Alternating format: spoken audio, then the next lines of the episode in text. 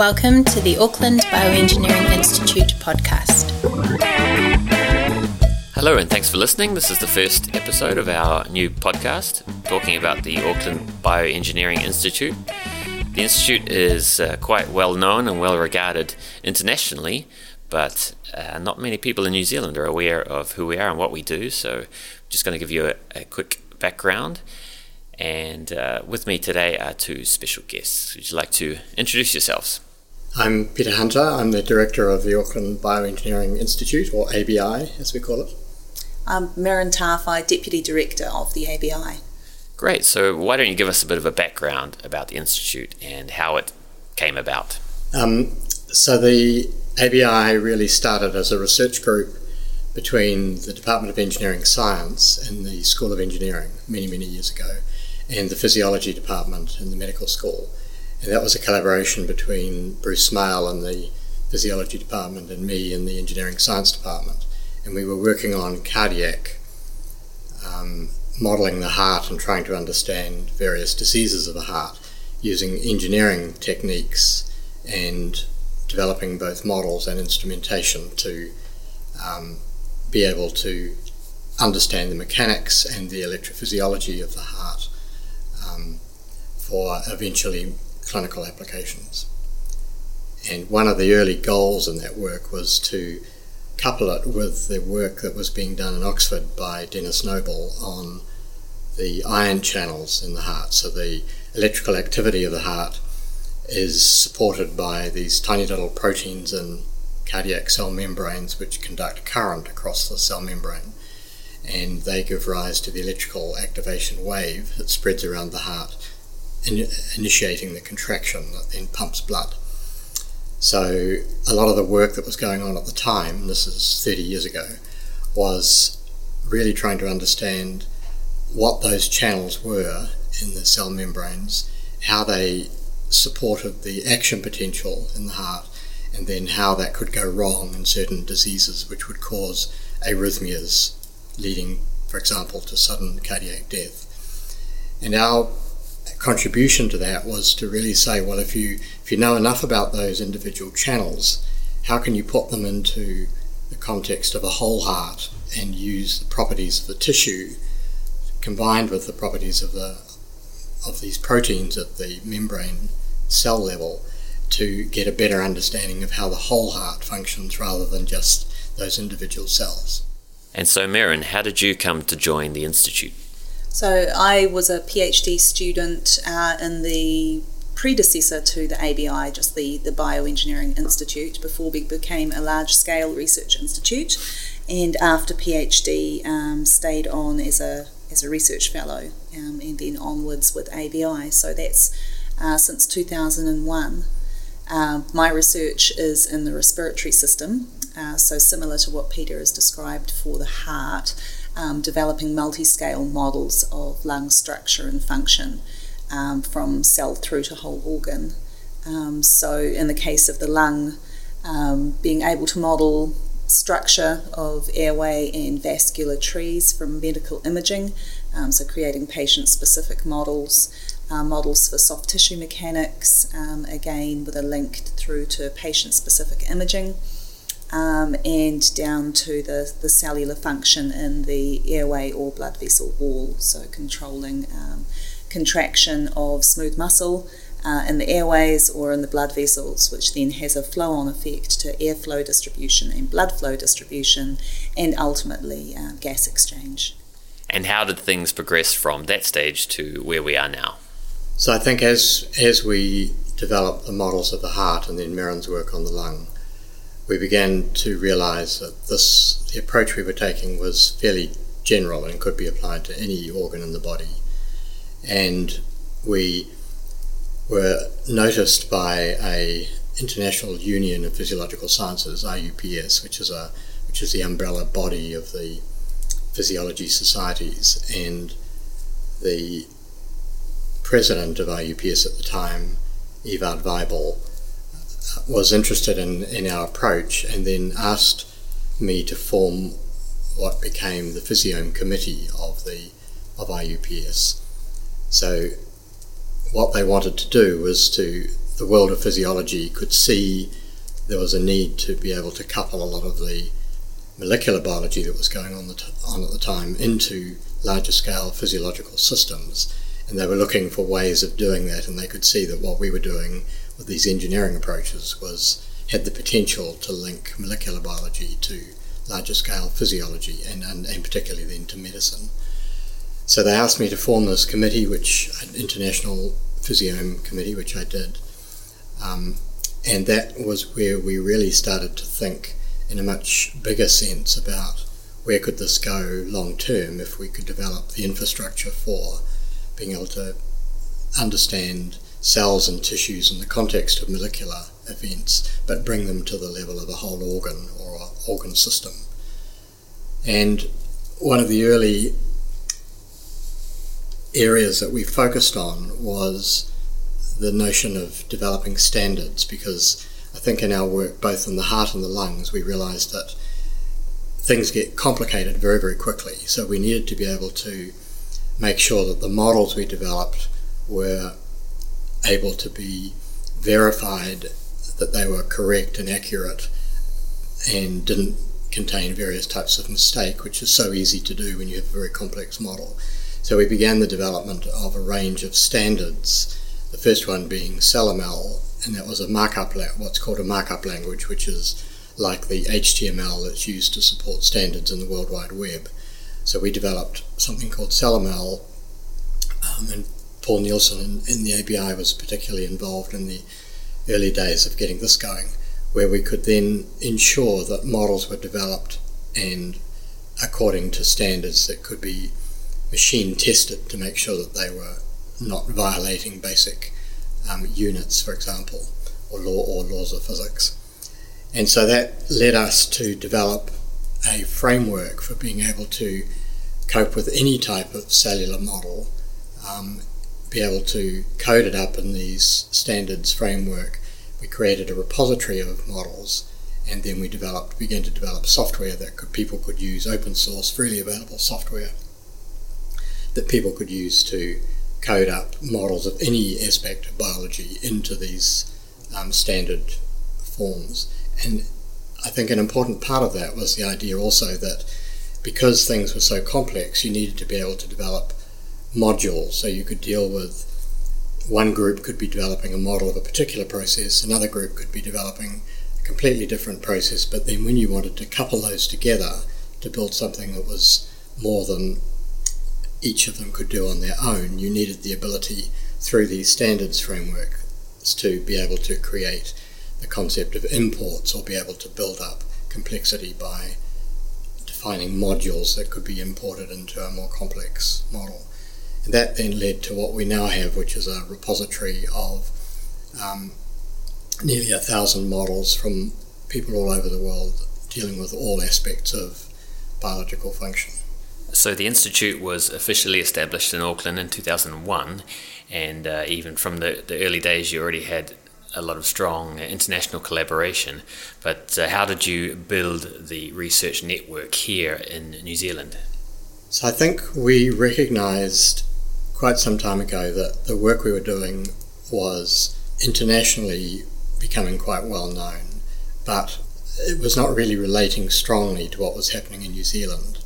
And so we, I decided that we needed to really make sure that we were, if we were going to be sustainable long term as a research group and then an institute, we needed to make sure that we were connected with other researchers in New Zealand in particular and to be able to show the government that what we were doing was relevant for healthcare and, and the economy in New Zealand.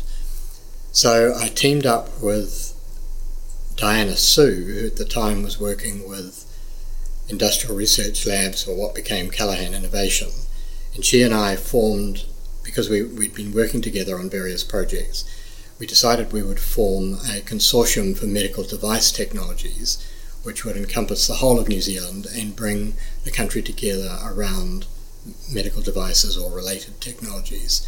It didn't have much money, but it was an intent to just get people talking, forming networks, and thinking how we could work together within New Zealand more effectively. Um, so that was called CMDT, and Di and I got that going. And then we realised that if we were going to really make progress in the area of medical devices, we needed to form a research collaboration that was properly funded. And the opportunity came up to make a bid for one of the New Zealand's centres of research excellence. Um, I'd been involved in another one, but um, the Maurice Wilkins Centre. And then I realised that for bioengineering and for medical device technologies in particular, we should really launch a bid for a medical technologies centre of research excellence, which we call the MedTech Core, Core being Centre of Research Excellence. And that MedTech Core was funded, and that really began a journey about six years ago that helped us connect very strongly with industry in New Zealand and led to a wide variety of outcomes, including a doctoral training program and various spin out companies. Um, and I was the initial director of the MedTech Core, but um, halfway through the first period, I stepped down and Merryn took over as the leader of the core. Yep, so we're now um, in the process of um, revising our vision for the core um, as we prepare for a, a rebid. Um, so, Centres of Research Excellence have been funded on six yearly cycles. Uh, now that will be changing to eight years of funding. Uh, and the uh, time frame for putting in um, a new bid to be a, a, a new core um, is at the end of this year. Um, so we're doing a lot of preparation work now for that. Um, so our core involves five partner universities and Callaghan Innovation. Um, cores are supposed to be collaborative, supposed to be um, creating national networks of excellence, um, and that's certainly something that we've done uh, with the initial phase of the core. Um, for us, we're, we're really seen as a very collaborative core. Um, collaboration is at the heart of all of the, the research projects um, that are being undertaken in the core.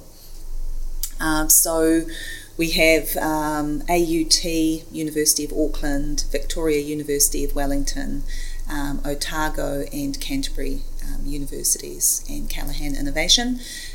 All involved, a mixture of clinicians, engineers, computer scientists, mathematicians, uh, design, manufacturing, um, and trans- translational expertise. Um, and we bring those together into uh, teams that are focused on specific um, physiological or clinical problems uh, and have had success with um, quite a number of spin out companies um, that have been established on the back of core research.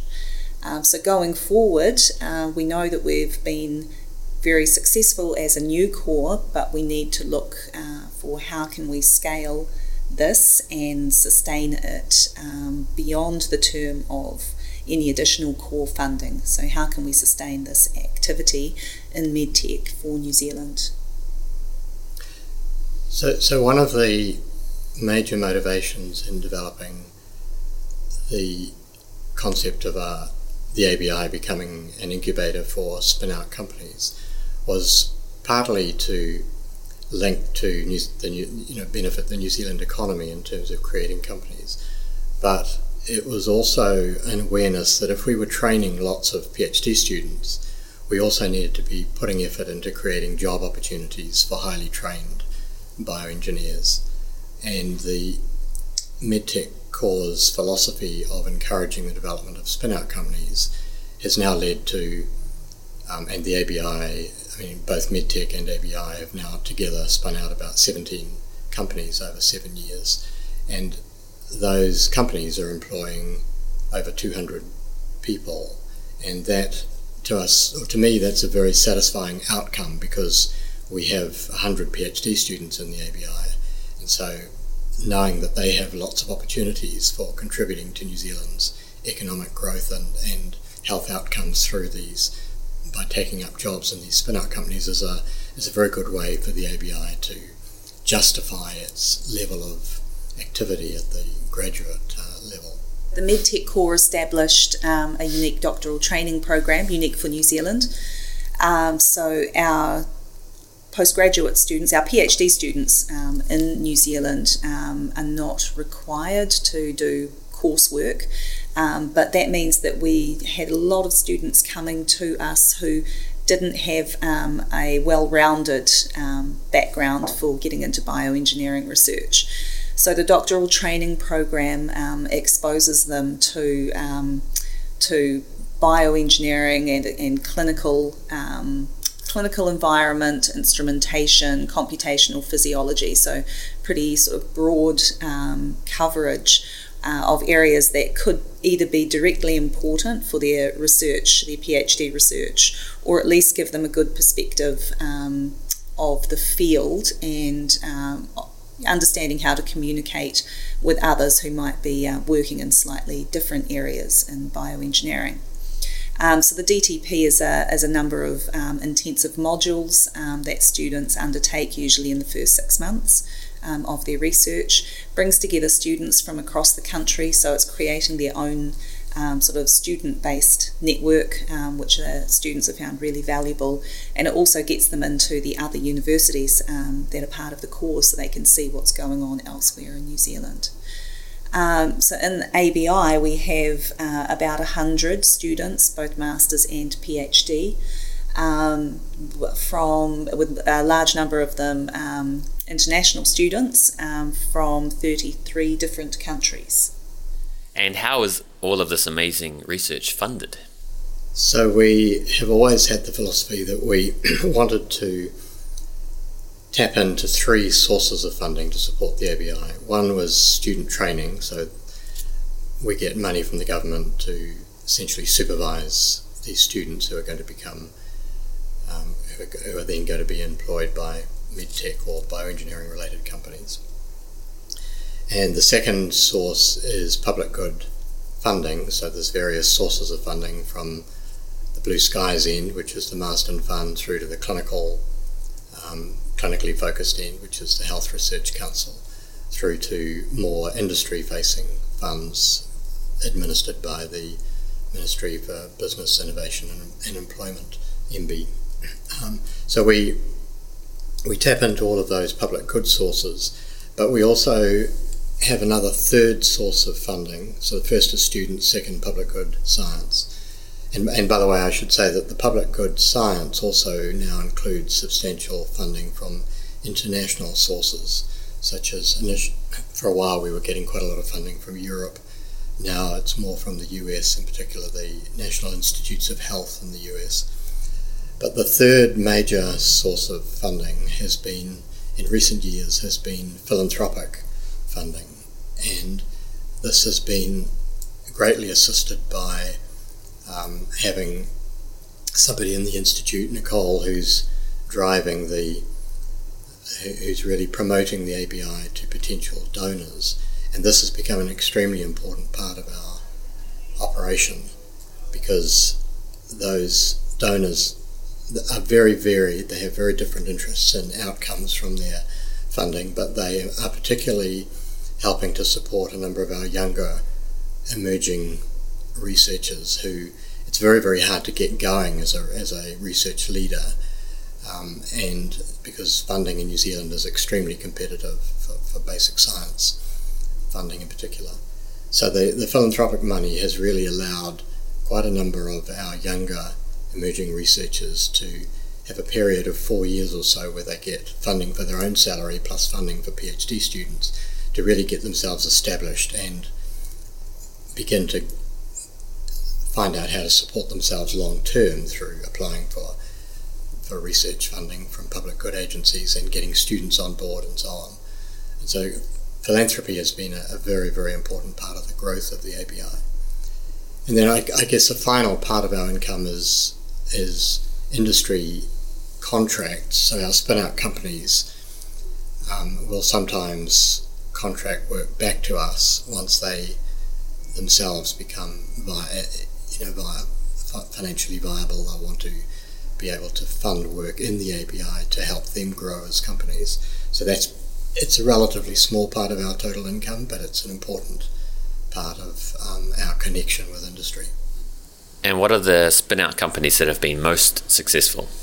Probably the best known one is Soul Machines, so that's work that came out of the ABI and the work of Mark Sagar, um, who initially did his PhD here and then came back and as a research scientist, and then after a long period with Weta, um, and then established a spin-out company called Soul Machines, which is developing avatars.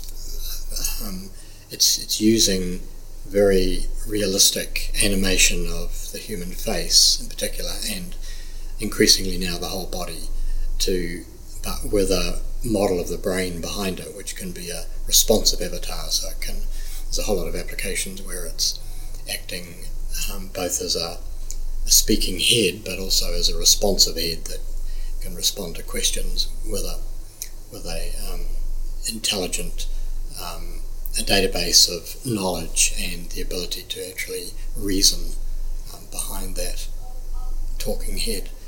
Um, and then other companies, a number of them have been in the instrumentation area, so quite often combining instrumentation and modelling.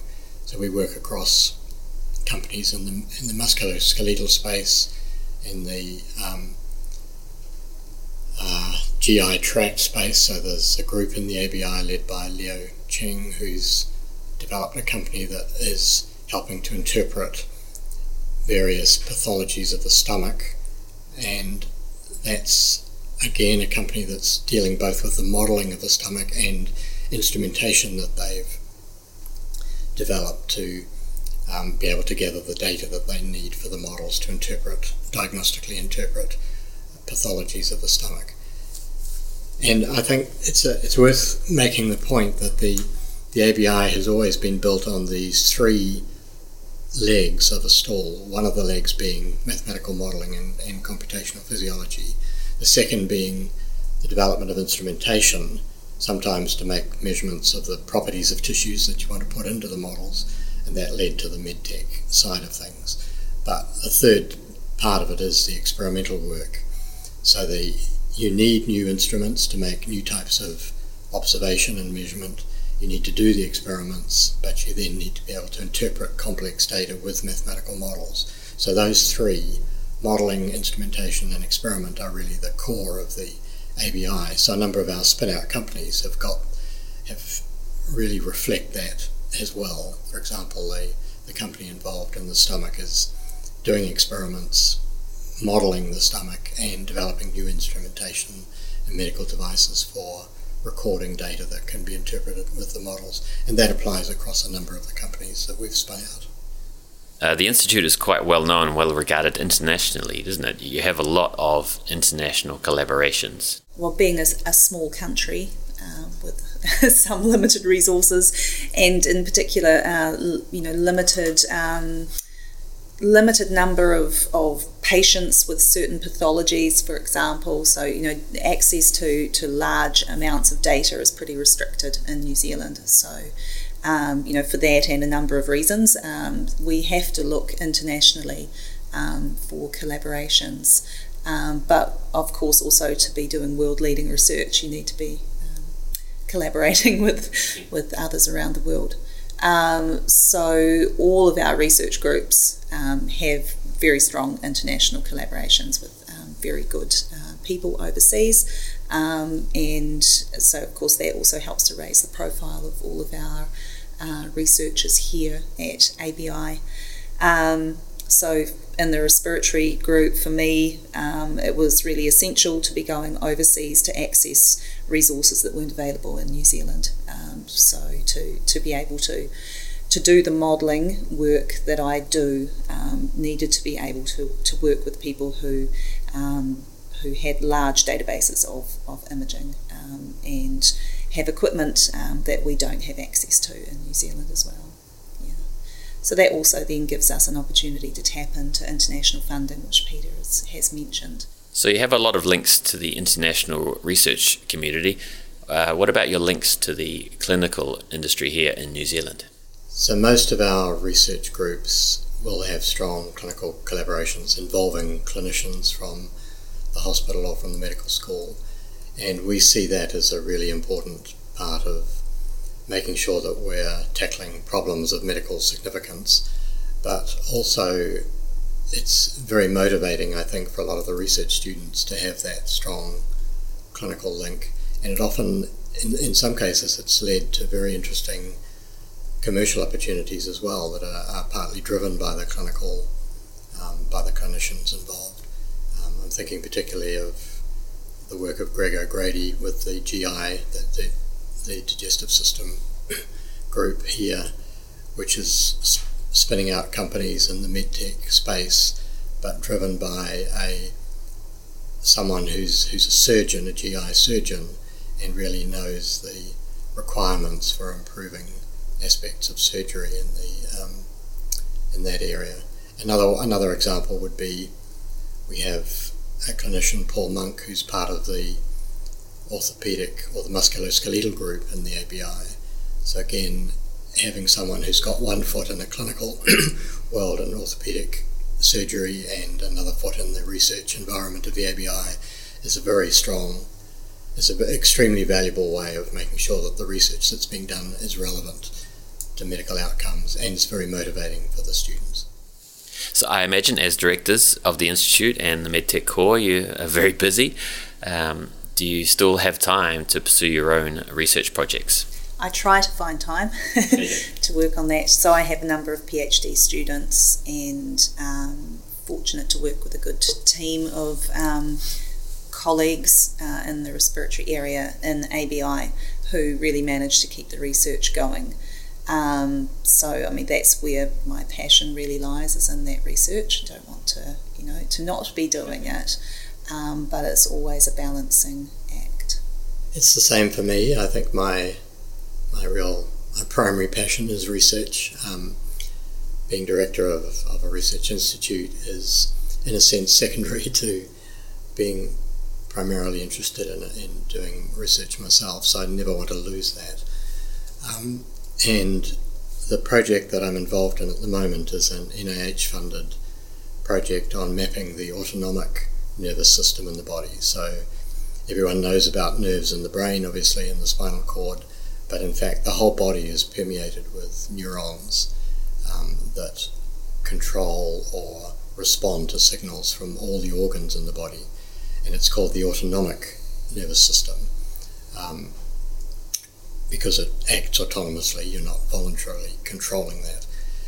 So we have a project funded by the NIH, which is taking data from a large number of experimental groups in the US and bringing it into the the, the physiome style models that we've developed to, to map these neural pathways into the various organs and to understand how the neural control occurring through the autonomic nervous system impacts on the function of those organs. Well, thank you, Peter and Merryn, for joining me today, and thanks to everyone that's listening as well. If you'd like to find out more, you can follow us on social media. Just search for Auckland Bioengineering Institute on Facebook, Instagram, Twitter, and LinkedIn or you can sign up for our monthly newsletter. Uh, so, yeah, thanks for listening and stay tuned for the next episode. To find out more, visit our website www.abi.auckland.ac.nz.